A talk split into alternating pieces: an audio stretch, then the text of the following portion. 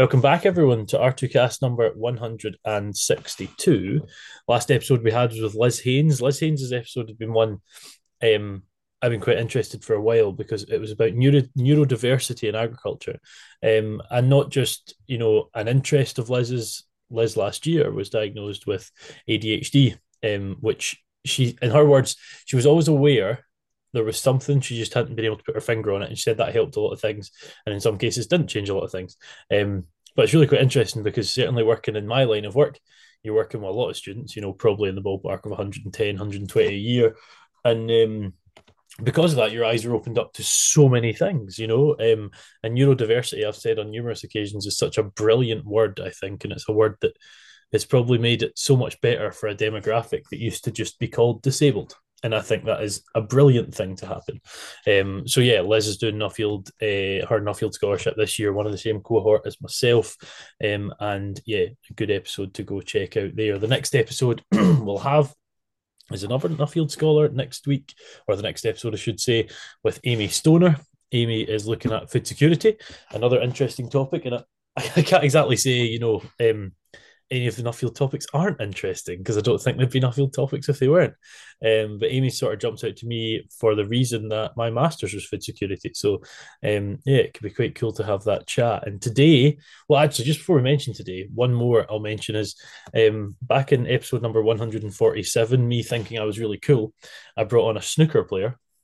Uh, for episode 147, which I thought was hilarious because of the break number, knowing nothing about snooker. But I've also just done the same for darts. So up in 18 episodes from now, we'll have the big 180.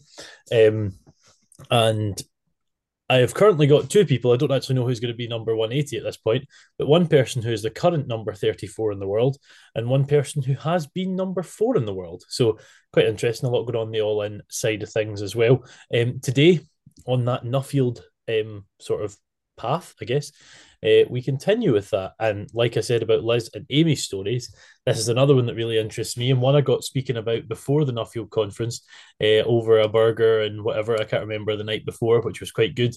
Um, and a topic that we speak about a lot on the podcast, but don't really go in too much depth because I think it's very much a, a big topic. Well, it's not a big topic, it's probably the topic in farming at the minute. Um, but a lot of sort of uncertainty around it, and that's what uh, today's guest's Nuffield is on. But before we talk about that, I'm going to pass you on to introduce yourself to Hattie McFadzean. Hattie, would you like to say hello? Yeah, sure. Thanks, Wallace. Um, yeah, everyone, Hattie McFadzean.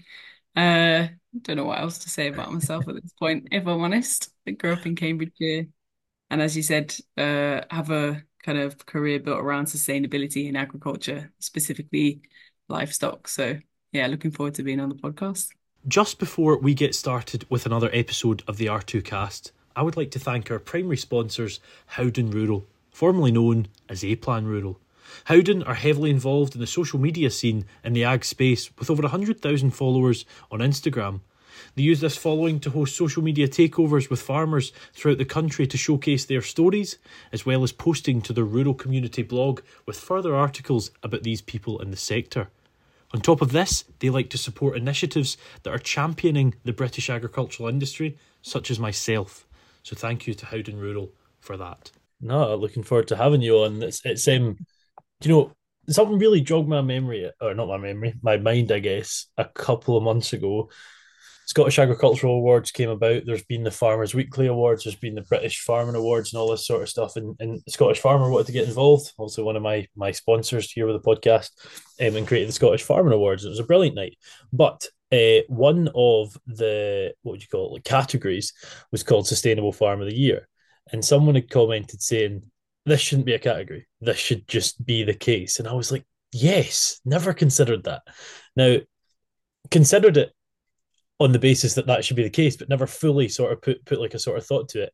And it's true. I think you know we talk about sustainability and we talk about agriculture, and a lot of people talk about those two things in silos, which they really shouldn't be. You know, they should just be together. I mean, it's kind of mad. There's the concept of unsustainable agriculture out there. You know, um, when, when did that interest come about, Hattie? Because you you you weren't raised on a farm or anything like that. Um, where did that come from? So yeah, you're right. I, I grew up in Cambridgeshire, um, not on a farm. Both of my parents did grow up on farms. Um, so was very much inspired by them. They, you know, they talk about it very positively. Spent my summers um, either, you know, visiting granddad on on his farm or up with with my aunt who's uh, up in kind of North Yorkshire, uh, very much still integrated with with that kind of thing. So there was always like a love for for agriculture and farming and and that kind of thing. And I I definitely I know that I view it with rose tinted glasses because I've never had to pull like, you know, the long days or anything like that. Um, so that yeah, that love of agriculture was really what what started it all.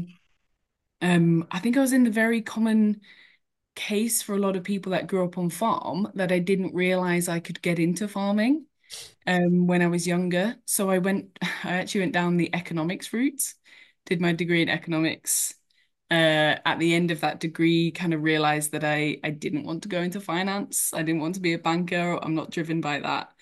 Um, but took a couple of modules on climate economics and environmental economics and how the economy changes when there are scarce resources around, which I really found fascinating.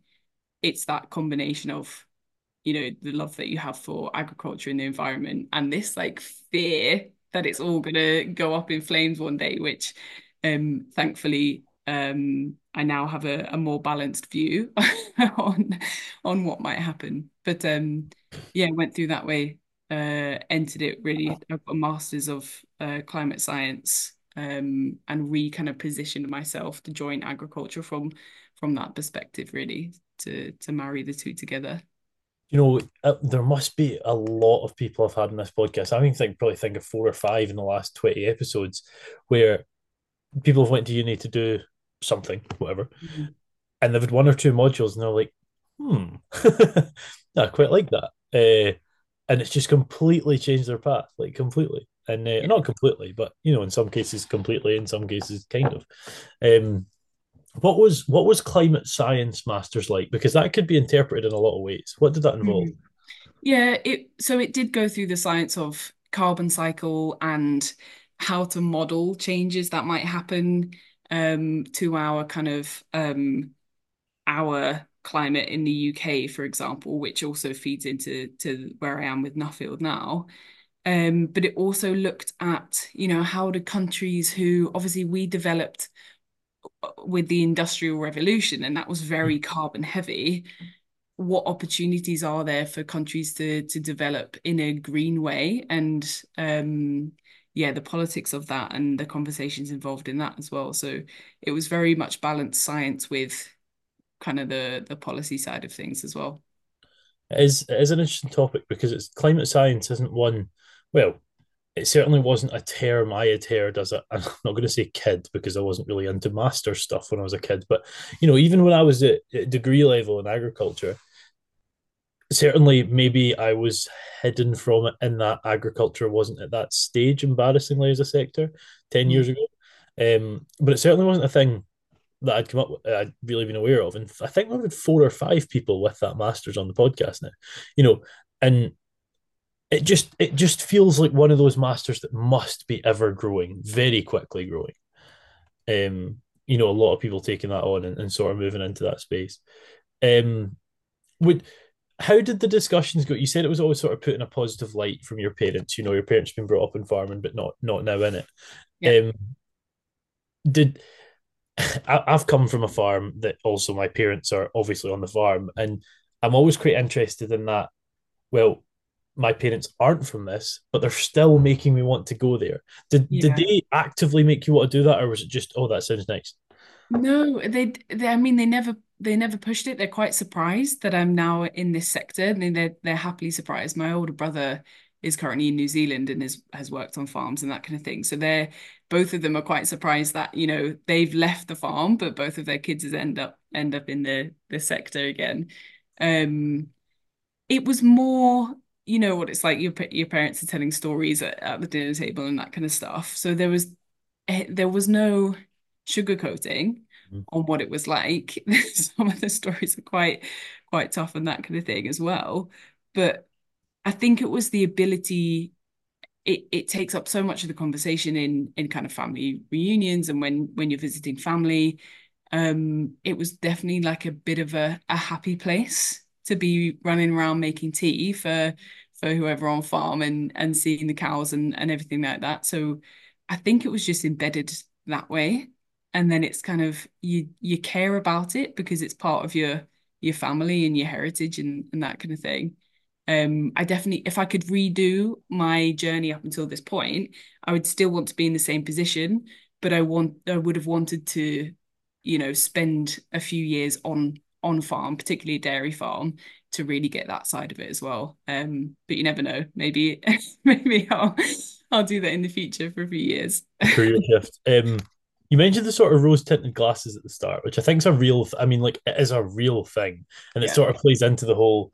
Uh, what's the what's the term? Grass is always greener. You know. Oh, that sounds fun. Everything I see about this thing's perfect, but in Mm. truth, you're you're, you're not seeing it all. When you saw it all and you began to realize of, I don't want to say the bad stuff, but just the stuff that isn't, you know, promoted as the perfect perfect reality.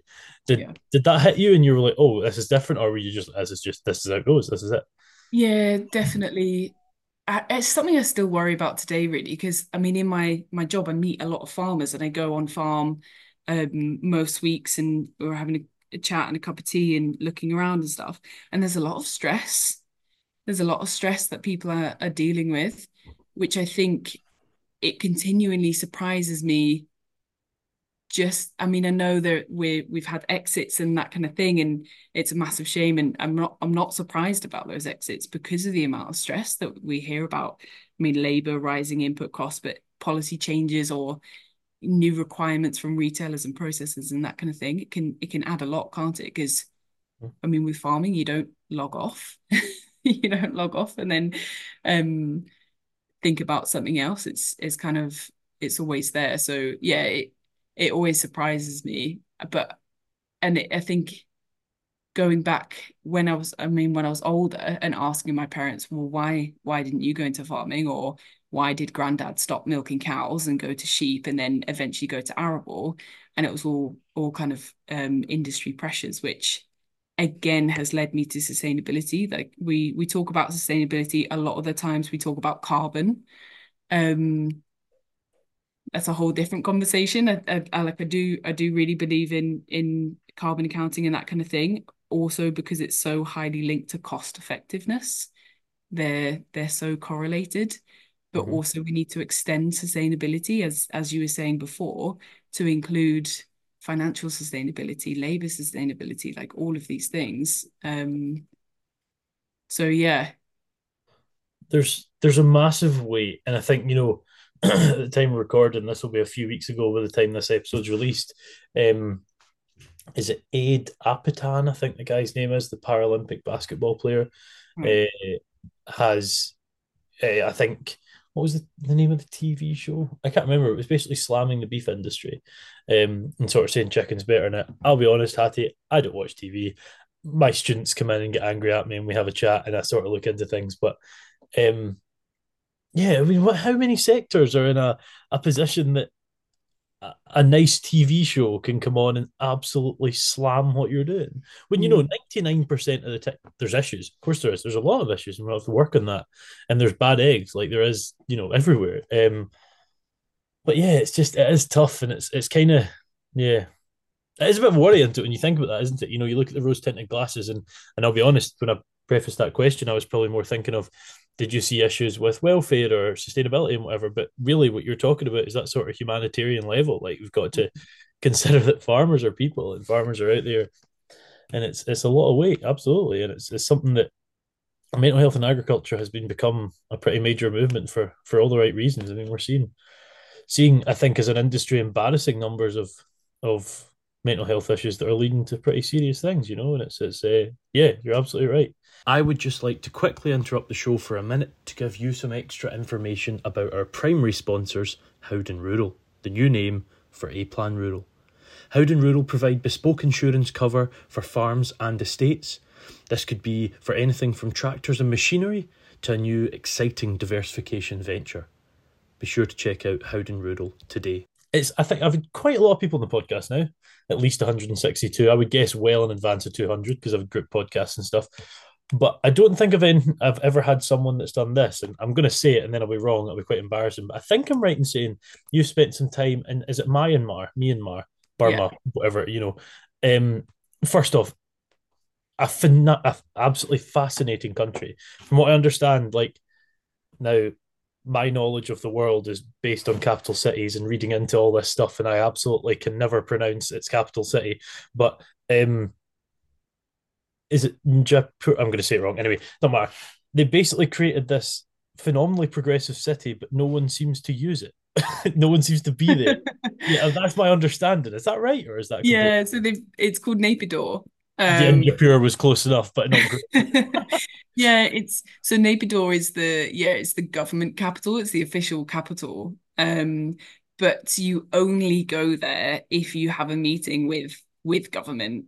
Um, so it's this very weird set out with everything you can't walk to anything it's it's drivable um you know you've it, there's a building and then five minutes down the road there's another building it's it's very scarce but you have Ah, these okay. these big buildings there that are government departments and then the hotels that service you know ministers who and there are houses there as well um but yeah and they have these uh, multi-lane highways. I think there's about eight lanes or something like that that of no, no traffic no build up anything like that. So it's yeah it's quite interesting. Um I think the military government built it uh in the last coup. Um so they could ha yeah they could have Naypyidaw but obviously everything else goes on in Yangon where I I lived um that's the kind of uh economic capital kind of And, and thing why is that? Is is Naypyidaw just extortionate or what? Like, I mean, for my understanding was they had a, I don't want to say dictator if that's wrong, but they had a leader that was a bit crazy, from my understanding, and basically made policies to make life difficult. yeah seemed to be what, yeah, is that great? And then yeah, um, progressing onto this, what from the outskirts and from looking down on a drone or whatever just looks like this mega progressive city. yeah Um, is is it expensive or is it just you don't go there because you get in trouble or what's the reason? Uh, I think it's more because, I mean, culturally, Yangon is the capital city. It has, you know, it has been for a long time. Um, so you have as such a, you know, people who have been there for for generations, of course, and it's very densely populated. And then when you suddenly kind of build a city, it I think it takes a while for businesses to move because they're like, hang on, all the people are are in Yangon. Um, which I think is is the main reason. There's obviously a lot of other political sensitivities. If you don't necessarily like the military government, then you're you're probably not gonna um, go over there either um, and stay in stay in Yangon. So yeah, I'm no, I'm definitely no political commentator on on the country, but I don't see Naypyidaw becoming the new Yangon um, anytime soon. How, how far apart are these two cities? Uh, they're a day trip. Oh right, okay. correctly. Yeah. Um, it was definitely a, you know, I didn't go there a lot. I think I went there three times over the the two and a half years or something like that, and only to to meet kind of um farming and fisheries government um ministers and things like that. But um yeah, it's it's quite a way. What's the what's the language there? Uh, the majority language is Burmese, Right. um, and then you have so it's a it's a a country built up of a lot of states, which um, you know, if you'd drawn the boundaries different, you would have uh, different kind of majority languages. But um, yeah, the majority is uh, Burmese. Are you fluent in Burmese? I'm absolutely not. I got to an okay level, um, you know, like conversationally. Uh, but yeah, I've you know, it's been how long has it been now? Two years or something since uh since I went there, and I definitely haven't kept it up, unfortunately. And, and what what's the reason? Because you speak to, you know, like our parents, they would all say Burma. And in, Yes. in my head, it's always been, and I never know if I'm saying it right, if it's Myanmar or Myanmar. But why is that? Did that happen with that coup as well? Or It, yeah, so it did. Um, so um, I still use Burma to be fair, because so Burma was uh the name decided by General Aung San, which is very much the people's hero of of Burma. Uh, then the military coup happened, and it was kind of like that stamp of this is we are ruling this this country now. Um, let's change the name.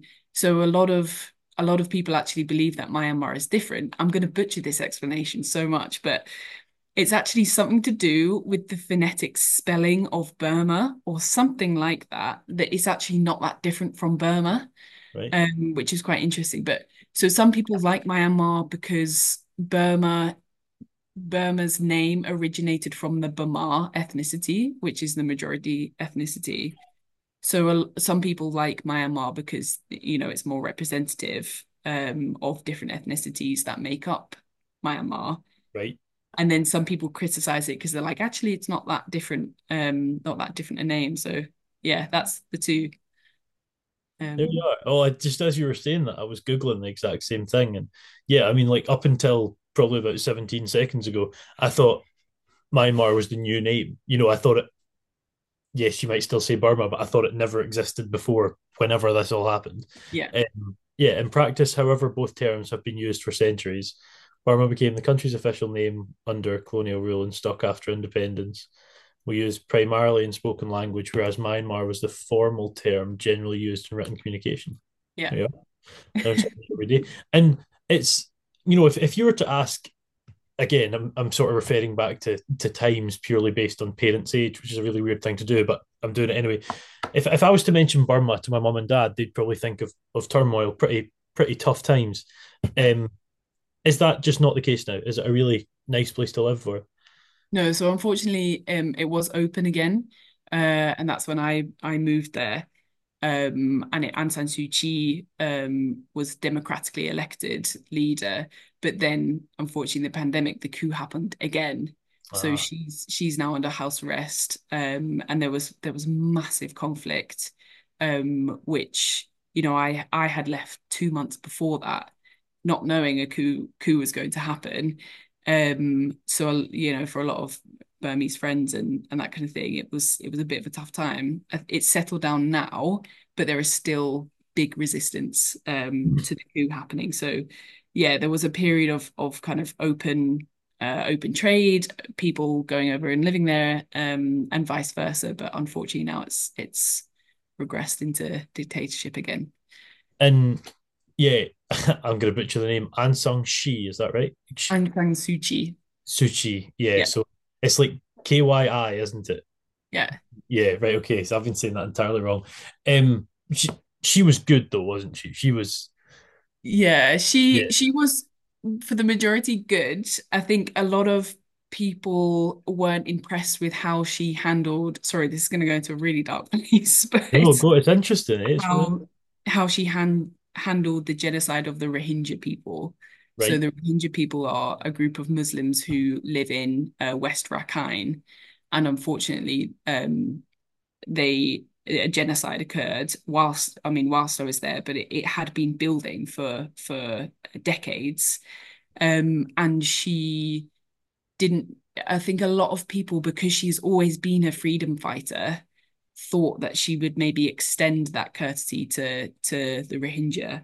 Um, unfortunately was very quiet about it. So people then, you know, got a got a bit a bit a bit of a uh, yeah, a, a difficult view now obviously the coup has happened so there is a greater greater evil Yeah. happening um so a lot of people look to Aung San Suu Kyi again for that freedom fighting um but yeah there's a there's a a lot of kind of Burmese activists um that definitely sum it up way way more eloquently but that I can but yeah she's it was quite interesting when she came to power and and handled those conflicts um yeah So if if you or I were interested to go there currently, would that just be not I wouldn't possible? advise it Yeah, You would advise it. It'd be that No. sort of thing. Yeah. Yeah, not at all. I, I have had some some uh friends who have have gone for work, but yeah, is on a tourism. It's also kind of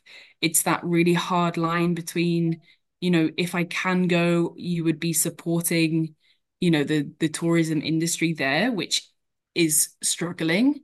However, the military tax so many goods, you're also kind of supporting military dictatorship. So it's a it's a bit of a yeah, I would I would personally recommend against it. But as soon as it's open, I would I would hugely recommend visiting. It's just it's an absolutely beautiful country. The people are um are absolutely lovely. Uh, the cuisine is incredible if you're a foodie, um, because it's it's situated in between uh Thailand, China, Bangladesh, and India, so it borders all Good of them food places. yeah, so you can see like if you travel around, you can you can absolutely see those influences. Um, yeah, Burmese cuisine is is yeah one of the best in my opinions.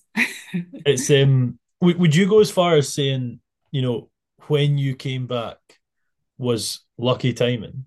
Very would you lucky timing. yeah, you would have struggled to get out or I would have struggled to get out. Yeah, I, I would have gotten out um, because you know they did put flights on for for people trying to escape, but uh, there was a period of time where there was just absolute rioting um all over the place, especially in in the place where I I lived, Sanchaung. Um, so it would have been a struggle. I think a lot of people, um, obviously my local friends over there just had to hunker down and kind of uh, wait it out, and then uh, friends from kind of Europe and America. It, we're in the same boat. You just have to kind of stay inside until fighting kind of stops and then get to the airport type of thing. So it was, yeah, it's a bit touch and go for a lot of people. that's scary. That's not nice Yeah. at all. And more positively, Yeah. um, one, I think I think everyone's I think in August I went to uh, Rwanda and Tanzania, right? And everyone was like, "How? you know, how did that happen?" And I think more than in particular folks in well, both of them are tourist hubs, really. Tanzania, Tanzania in particular, and then Rwanda growing. Um, obviously very similar to Burma, faced a horrible genocide as well at one point. But um, how? Why Burma? How how does that happen? How does that Uh, happen? um, You know what? It was just lucky, if I'm honest. Um, I was kind of sitting writing my dissertation one day, and we had this like forum page on our kind of university portal, and I saw a job advert for a consultancy company actually in Vietnam. They were they were advertising for um, a position in Hanoi to work with with farmers um, to kind of evaluate how how international funds were being spent to promote climate resilience. And I thought, whoa, this is an amazing opportunity. Kind of applied whilst being stressed out about my dissertation, and then got got so much more stress because I I'd got it. Um, and so yeah, handed in my dissertation and 10 days later I was I was kind of sitting in Hanoi um thinking, my God, what am I doing? But um really excited about it. Um spent six months in in Vietnam until they said, you know, we've got a position open in our in our Yangon office in Burma. Do you want to go? And I yeah, couldn't get there fast enough. So um yeah. you know, Vietnam, I, I know Thailand is Thailand's almost a bit like Venice, isn't it? A gorgeous place that's almost been polluted by the addiction of people going there. But Vietnam and Thailand, they, just their geology is stunning, like Mm. utterly. St- I'm not talking Hanoi. You know, I'm t- I don't actually know where I'm talking. I don't know the names of the places, but rural, uh, some of the sort of coastal based places, is just utterly stunning. Is is Burma? I'm not really good in the geography over there. Is Burma landlocked? No, it's No, got sea um to the south. right. Um, and it has quite a long kind of I don't know what you call it A long coastline or no? Like a and it peninsula kind of juts out um right. very far into the sea um as well. So it's got a lot of like very good fish cuisine um and everything like that, which is is really good. Yeah, it's, it's a similar shape to India, isn't it? It's different size, but Yeah. yeah, yeah. Um, and then tell us about your role in Burma as well. So yeah, it was it was very much the same thing. So um international funds would flow into the country and be spent on um agriculture in one way or another. And they wanted um a company to kind of evaluate whether it worked um, whether you know the resilience had improved. Um, talking like saline resilient rice varieties and and that kind of thing. It wasn't it wasn't a lot of it wasn't uh, you know much livestock over there because it's very subsistence. um, but arable was more kind of on a on a larger scale, um, which was really interesting. You just got to tour Burma um, and speak to speak to farmers about you know how how it was going and that kind of thing. Um, a couple of projects was also trying to design the kind of next stage, which I found more interesting. To say, look, what are your what are your problems here? And it was on it was in Rakhine State, so it was it was coastal um, and they were getting a lot of flooding instances that were just destroying the health of the soil. It was just too um, too much saline to to plant anything or grow anything. So it's kind of like, what can we do on an infrastructural level here to provide some project uh, protection? Right. Wow. Yeah. yeah, there weren't many folk that have done that. it's pretty cool. That's amazing. Um, yeah. It's funny, isn't it? I, I think I found myself in the the the eternal dissertation stress twice because I've done two. You'll have done the same. Um, and I always seem to find myself putting so much intricate time into stuff like not a Burmese job application, not at all, but you know that sort of thing. I don't know. It was like intense procrastination. Uh, how much did you do today? A ridiculous amount of well thought out work that wasn't my dissertation. um, and then you found yourself coming back, as you said, in good time. And I'm right in saying it was in good time, not even from a Burma perspective, but also from a COVID perspective, just before. Yeah. Is that right? I I flew in on the Sunday and we locked down on the Tuesday. Um, oh, oh, right, okay, right, jeez, yeah, fair. Yeah, okay. I saw that. I, I, kept seeing the news getting worse and worse, and I was like, hmm, maybe it's time. maybe, maybe I need to fly home and uh, yeah, um, settle settle in the UK, get a get a job and and that kind of thing. Well, see, it's funny. Um, you hear this a lot. Folk are like, uh, you know, oh, I did this, and did that, and then I thought I had to settle. I sort of settled from uni, and now I'm like, hmm, where can I go? you know, uh, yeah, it's funny how everyone lives sort of the opposite. But and is it right? You're with a company called ProMars, is that right? ProMars. Yes, yeah, ProMar International. Um, yeah, I took a I took a little hiatus before Promar, if I'm honest. I, I didn't quite know where I wanted to go. I wanted to get out of the the kind of um moving abroad in developing countries career because I, I think it's hard to progress there without being problematic. For sure. Like, yeah. Local expertise and you need to be raising local expertise up and supporting that. And to to build a career in that space is really difficult to do if you are conscious about that. So um, I knew I wanted to go into agriculture. I knew it want I wanted to it to be kind of sustainability or or climate related. Um, and it took me. I was doing other things for for six months, and then I, I saw this position at, at Promar, um, who have kind of traditionally been a dairy consultancy, um, but uh, that's underselling them really to to say that they've got um, a lot of expertise. Um, I don't know how many of us there are now, but we're we're a big group. And then they they have the sustainability team, which sits kind of alongside the farm consultants teams. And um, yeah, once I heard about what they were doing and where they wanted to go, I was like, yeah, this is the this is the place for me. Um, so thankfully, I got that job as well. So that's always sorry. Sorry, on you go, on you go. It's always the you know when you you kind of look at a company and what they're doing and say, oh yeah, I, like I really want to join them, I really want to get involved, and you kind of get your heart set on the application and that kind of thing. But um, thankfully, it, it came out good. So, it, and tell tell us about that position. What's involved? So yeah, um, we kind of sit in between um policy retailers and farmers.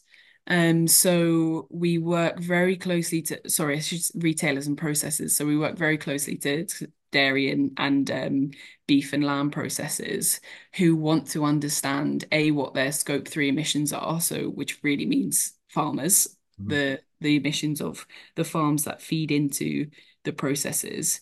Um, B how we can give farmers tools to reduce carbon intensity. And again, when I say that, it's also tools to improve cost efficiency. Um, and then also kind of keep our eye on policy to see what's coming in in the future and what, you know, where we need to get going and, and get our gears going as a as an industry to stay on top of these changes so that we don't get caught out by it um, comes back to that that stress level again if we kind of have the tools that we need to prepare for things coming our way, then it's a less stressful time. So this question's purely based on the fact that I don't think there will be many folk in the country that speak for a longer period of time to people in farming than myself and a few others. And there's there's a a pretty underlying fear of what does this mean? You know, like carbon. I think we all agree we want to minimize and in some cases optimize carbon, but minimize our production. Mm. Um, but things like carbon credits and and the the I don't know if it's scaremongering or, or general reality that you know the the sort of quote unquote billionaires of the world will be able to buy up your credits and you won't be able is is there a, are we leading into a, a scary time from a carbon perspective or are we leading into a good time for in terms of carbon credits yeah. The credit market. I'm a bit scared of it if i'm honest. Right. um, i think it's a bit of a wild west out there at the minute. There are some good prices for carbon stocks being chucked around the place which i think is very um exciting. If you're a farmer and you say, actually, yeah, I'm definitely sequestering and I can definitely change some of my practices, I might go from ploughing to min-till and then I can sequester this this much more carbon and then I can sell that for a, a really good price. Um, I'm nervous of the contracts that come with that because you know in order for it to done be done properly that's it then you you lock in that carbon you can't do anything to kind of release that carbon but what happens if you know, if things change on your farm and you you need remedial tillage and and that kind of thing. Um, yeah, there are there are a lot of people moving into that carbon trading, carbon credit space, but honestly, I, I wouldn't touch it with a barge pole if I yeah, at the minute it's just a bit of a a scary one. Biological cryptocurrency. yeah. I mean, like all the carbon capture and storage stuff, eh, they have this rock weathering, which is, you know, you you take in carbon and you store it in rocks effectively. I've, I've probably butchered that definition. um, but you know, that's that's different to us working with the soil. Like active carbon is, eh, we have the carbon cycle. It naturally releases carbon and, and hopefully it's taking in more than it's releasing um, which if we're we're looking after our soils, it it it should be um, for the most part now. And I just think hanging on to that, it, you you can chase improving carbon in your soil, and it's something that we talk about a lot on a day to day basis. But at the end of the day, in order to do that, you're just looking after your soil health.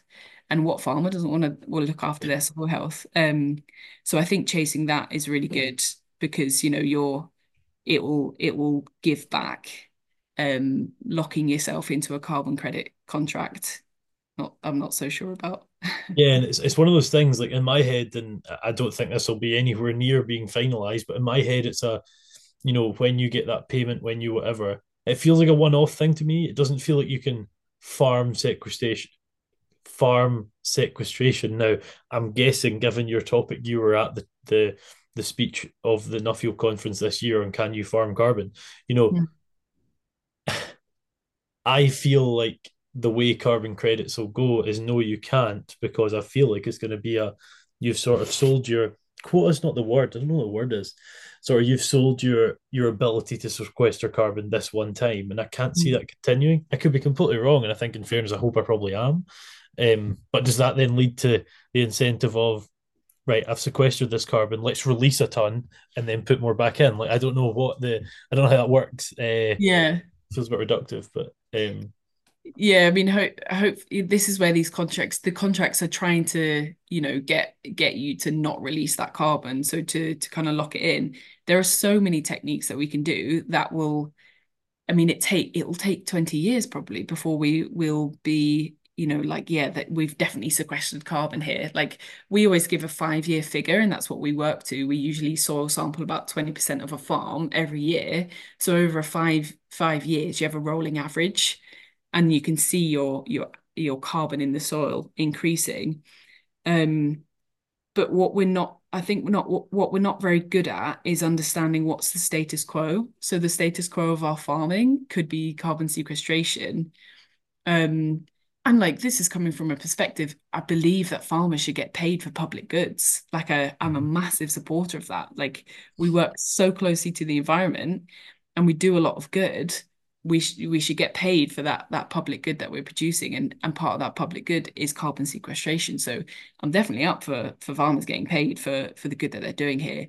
It's that contractual yeah. I will do this and then for a hundred years i i will have to keep doing this and succession plans tenant farmings all of that thing is just an absolute muddle. Yeah it is. And, and to be honest public goods carbon's arguably one of the easiest things in public good to quantify. Like, it's that's the tricky thing. You know, how do you and in in a a gla- glaring general sort of stereotype, the quote unquote farmer on the ground's probably going to know less than the person offering the contract, and there's the worry. Mm. Well, can you easily get taken advantage of here? But yeah, it's an interesting one. It's a it's a really interesting one, mm. um, which which sort of puts us in quite nicely, Hattie, to Nuffield. What, what, why, why Nuffield? Where, where did you hear of that, and how did how did it come to be? Yeah, I heard of it through um, uh, an ex colleague, actually, Duncan Williams, who did his Nuffield um, a few years ago. Um, I, I had I'd always heard about Nuffield, but it takes a conversation with someone to say, "Oh, you know go for it. This is you know you're you're interested enough in your in your topic and that kind of thing to to really go for it. So i took a bit of persuading to to get over the imposter syndrome of even applying. Um so I, yeah i just i heard that it was an absolutely amazing experience that if you were driven about a subject you need to do a Nuffield because the the kind of support that you get to go chase something you're really interested in is is unlike any other really. So um, yeah, that's ultimately it. So I, I stuck my application in, and here I am, really. what What is your topic? What's it on? Uh, it's on resilience, um, particularly around uh, climate volatility. So, how do we enhance our resilience as a as the dairy sector in the UK um, if we're going to be experiencing um, more instances of droughts, more heat stress, more flooding, more climate volatility? Um, how do we prepare ourselves for that? How do we learn from farmers who are already operating profitably under those conditions? Um, yeah. And, and on that climate volatility, is that linked with, like we spoke about earlier, financial volatility as well, or is it strictly looking from a climate perspective? It it will touch upon financial volatility in the sense that um, it's got a, a, supply chain kind of aspect to it. So, I mean, we saw the the Russia Ukraine conflict massively changed prices. Um, obviously, climate climate crisis, climate change is a global phenomenon. It's not just going to happen in the UK. So, I definitely want to have a look at um, how supply chains will might kind of um, look in the future. That's going to impact our finances, but also um, yeah, I think I need to do a bit of a baselining scope of the UK. So what what will we look like by 2050? And that's obviously going to have a lot of um, impacts on our our financial sustainability as well. And one question I love to ask folk is, where's that going to take you? In geographically. Yeah, yeah, yeah, yeah. yeah. well, um, career wise, probably a lot of places, but yeah, geographically. Uh, geographically, so I'm going to go to US, um, India, and Mexico to particularly look at heat stress, and they will hopefully give me a a different kind of balance of infrastructure levels, um, herd size, genetics, that kind of thing.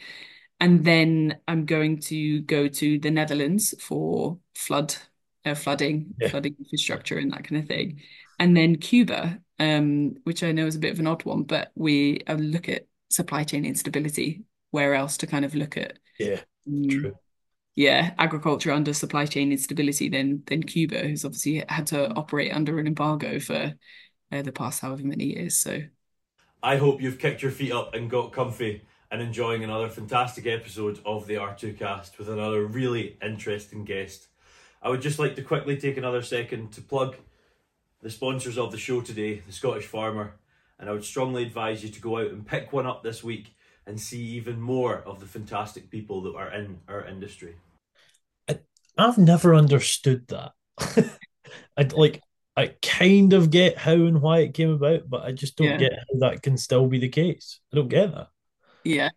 It's it's yeah. odd, isn't it? It's just uh, hang ups from from um things in the past, I guess. But um yeah, it's it's quite interesting because I mean I'm I'm not the most knowledgeable. Like uh, over these two years, I will gain a, a deeper understanding of of what it's like. But it's just so interesting that they've they've had a lot of um kind of dairy targets and goals as a country. Like we will produce good um kind of Cuban um dairy, a good Cuban dairy sector, and it's not really come to fruition and it's it's how in it's how kind of linked that is to supply chain instability and that kind of thing, which I'm I'm really excited to to kind of look at and explore. And you know, even away from Nuffield, you'll have to take a day to go to Havana just to see the the fact it's still 60 years ago. Yeah. Like so interesting. I've got a mate, he's actually if, if you're interested, um he's actually I believe between him and his partner, they've been to 89 countries. Um, yeah, and they were just in Cuba last month, and oh, it's just like it's just what you think of the films in the 60s and 70s. Like it's Yeah. just as if it's still the Cold War, you know, like it, the cars and everything. It's quite interesting. But um, yeah, Netherlands. Who else could you possibly go to from the flood topic? I mean, Yeah. geez, uh, they literally built a place. But um, everyone seems to go New Zealand. Eh, sorry, goes to US. Everyone seems to go to US. And at first it annoyed me. I'm like, why? But like, why can't we just? There's so many countries out there. And then I went there last month, and I'm like, ah, okay. it has everything. I mean, it's not. It's obviously not small, not the biggest country in the world, but it has everything. I mean, it's it's quite insane. Um, so what was that? USA, Mexico, India. That'll be interesting. Yeah. Were you were you in? I, I don't want to say hop over because I understand it's not next next to each other, but were you in India or no? Yeah, I, I went a couple times, but only to um I convinced my parents instead of me flying home to the UK, come visit and we'll we'll, we'll meet in India and Oh, spend a couple of weeks there, which was um which was good. Um yeah, but I haven't actually chosen uh regionally wh where to go in India, so um yeah, I'll I'll have a bit of a look into that and see where where would be best. It's quite interesting because I mean India was um well for me I used to be a bit of a, a, a atlas geek who would read capital cities and populations and stuff. And I always remember India being 960 million when China was 1.18 billion. And yeah, so you know, almost quarter a million behind. And now it's number one. You know, and that's in my lifetime. Now that atlas was maybe from before my lifetime, but um the the growth rate from a population perspective is still exponential. Like, I don't know when I haven't looked at a graph to see when it looks like that'll plateau, but it just never seems to show any signs of stopping. And with that, you know, supply chains must be under complete stress, complete strain. Sorry, um, that'll be interesting. That will be interesting. And I, um, this is maybe a, a a sort of stereotype again, and I think I, I used to say I shouldn't say stereotypes, but now I do because I think they're stereotypes for a reason. A lot of people probably think them. Countries like India, in my head, probably aren't focusing on sustainability hugely. Maybe that's completely wrong. You know that that'll be quite interesting to see. Uh, because you know, number one priority is feeding at that point. You know that's that's got to be. It's got to be more important. I think. Uh, yeah, or does it? I don't know. It's a tricky one. It really is a tricky one. Um, how long are you planning on going to India? India is a fascinating place. I think maybe a week and a half, two weeks, I think. Um, yeah, I need to be, I mean, Promar have are massively supportive of my Nuffield journey, which I can't, you know, that I can't fault. It's Yeah. um it's been really good. Um, but obviously balancing as well. I need a good amount of time to research in our field, and I need a good amount of time to do my day job. Yeah, that's it. Um, but I think about yeah, a week and a half, and I'm particularly interested in the co-op or cooperative models over there because they're all kind of cooperative dairies, um, which is quite interesting. So yeah, I'll hopefully chat to some some co-ops and and then some farmers as well. So I'm really excited. Amazing, amazing. Are you looking at doing the um like the Aberystwyth thing? The Yes, yeah, yeah, the yeah. the conv PG cert. conversion, Yeah, yeah. yeah. Um, yeah, I think so. I'm I'm yet to kind of taste take the taster couple modules to see if I can I can fit it in in a in an average week. But um, I think it's such a good opportunity to convert the Nuffield into uh, potentially a masters. So You've done a fair chunk, haven't you? So yeah, yeah. get another Masters, certain at least another PG cert. I've got one of each. I might as well try and double up on one of them. uh, yeah, that's it.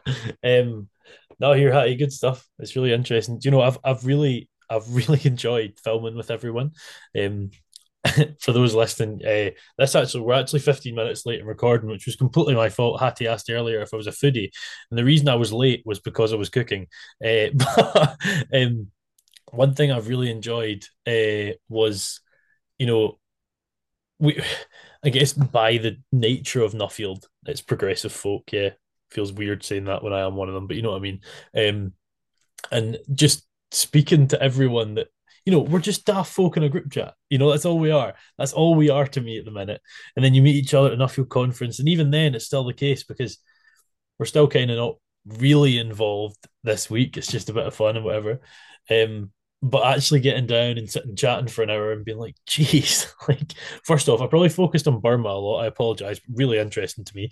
Um, yeah, looking forward to the report. And I think there's no way I could read every Nuffield's report on the planet, but I think I probably will read all of ours because I feel like I'm part of it all now, you know, uh, which is which is really nice. But um, before we finish off, Hattie, there's two questions I ask everyone. No one gets away without them.